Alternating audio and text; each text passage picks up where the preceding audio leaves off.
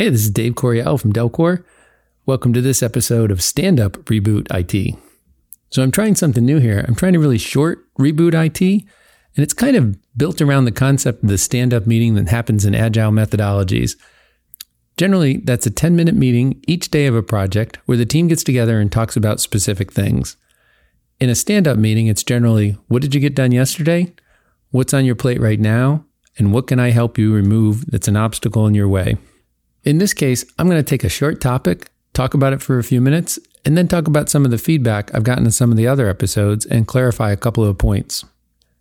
So one of the things I want to talk about is I want to make everyone aware that the ASAE has changed the tech conference for 2019. It's no longer the TECH conference, it's the TEC conference, the Technology Exploration Conference. The change in the conference is more than rebranding or renaming the conference. What used to be a technology-centric conference, and I think, in my opinion, suffered a little bit from an identity crisis as technology changed and technology ownership changed in the last 5 or 6 years.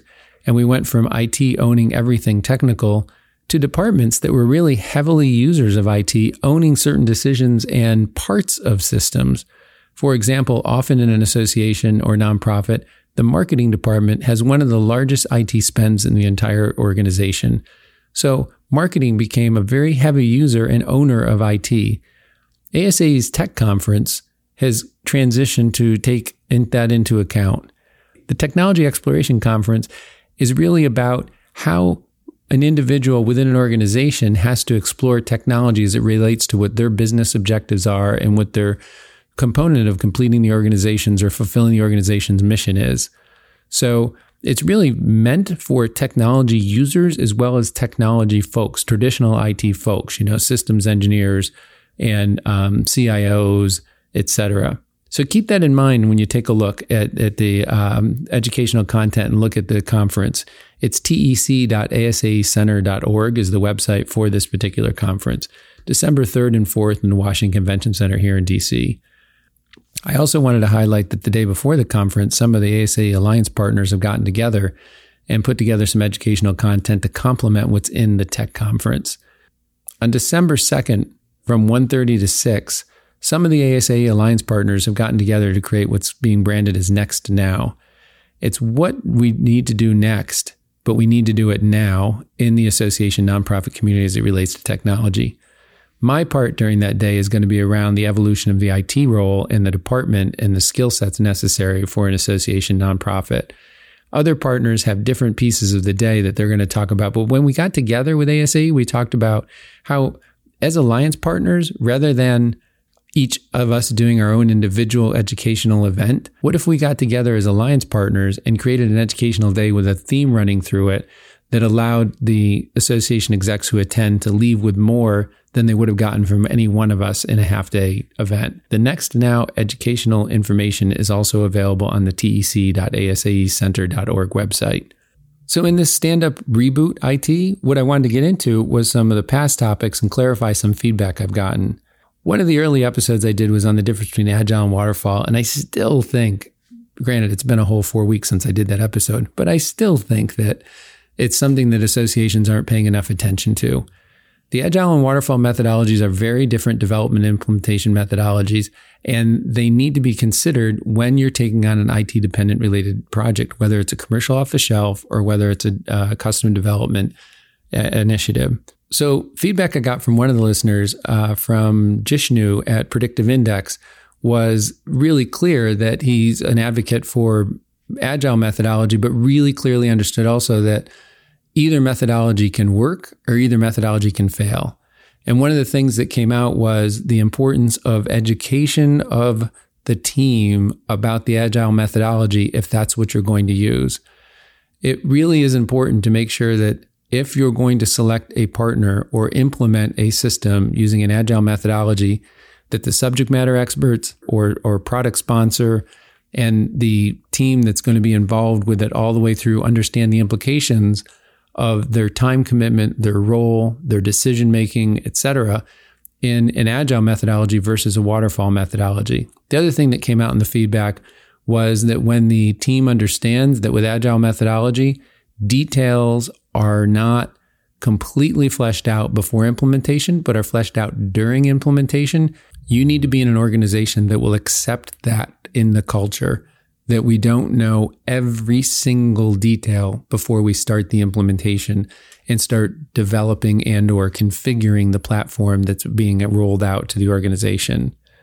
So I appreciate the feedback I got from Jishnu. It was a good episode. It's a topic that's really important to me, that organizations pay attention to the agile waterfall question that's in front of them when they're doing an implementation, and go beyond just saying, hey, agile is great, it can fix everything, because it can't if you don't do it right. It's the same failure that you'll have in waterfall. Another topic I wanted to talk about was some feedback I got on digital transformation. The feedback I got was that the conversation had couple of examples, but really could use another one. And I thought of two things. One example I wanted to share was something that I thought about from a trip to Disney World.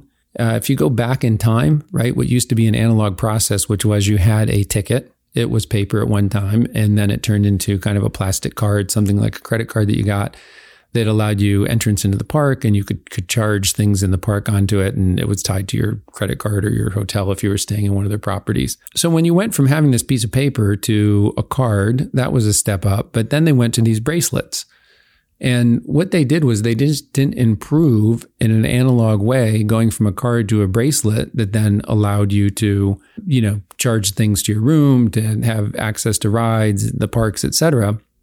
But they also were collecting data about your movement throughout the park, about where folks were in the park, how many people were in which rides, and so on, so that they could use that data to make improvements, to increase sales, to meet their business objectives, which is happy customers and a improvement on the bottom line of the organization. So Disney went from, hey, let's just take something and make it better, to let's take something and think about how we can use this technology in its digital format, that the data that it can create, in order to analyze what's happening and make better decisions. That's a digital transformation, as opposed to just taking something that's analog and making it digital. They transformed the way the park experience is related to the business on the back end, rather than just gross ticket sales or anecdotal, or even they took something that was analog, and instead of just making it digital, they transformed that to the business and to the customer's benefit. They changed a process rather than just a tool they were using. It wasn't just a card.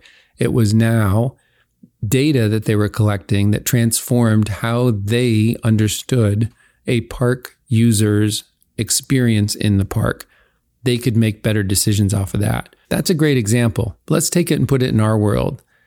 Think about the participants at your conference. You have attendees at your conference, and what's one of the things that happens at the conference that right now is somewhat of an analog experience? Well, for me, a lot of times I wonder when I get the survey 2 weeks or a week after a conference, or even the day after a conference, about the speakers and sessions and food, I wonder about why I'm getting that as opposed to having experienced it in real time at the conference.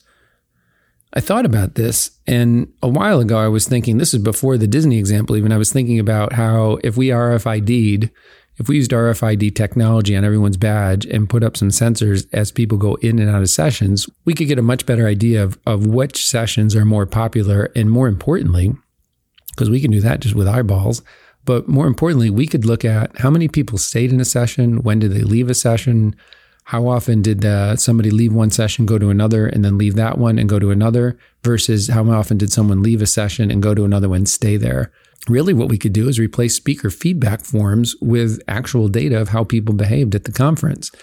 If somebody was sitting in a session and got up and left and went and sat in another session, if they stayed there, that's an indication to me the second speaker was more on target for either their needs, or could have been just a better speaker. It would certainly indicate to me how the speaker performed at the conference.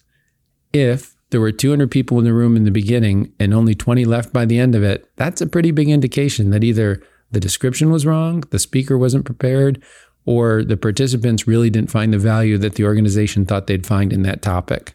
That to me is a digital transformation. We've taken the speaker evaluation process, not just the tool, but the process, and changed it in a way that gives the organization better data to make decisions in the future. The last piece of feedback I want to talk about is how technology affects the way that we work. What I appreciate is the feedback from Maggie on Twitter about the fact that we didn't just talk about the technology that allows you to work remotely, but all the other pieces that are necessary in order for remote work to work for the organization.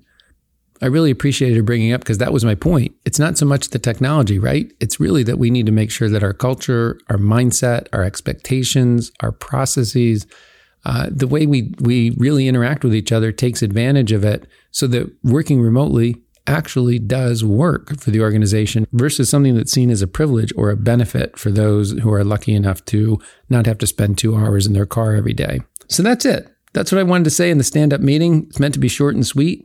Like I said, if you get a chance, check out the tech conference ASAE is doing, the Next Now Partner Alliance Day, the day before tech. So that's all I had to say today. I appreciate it again. You know, Jishnu, Rick, Maggie, your feedback was really helpful. I'm glad someone's out there listening.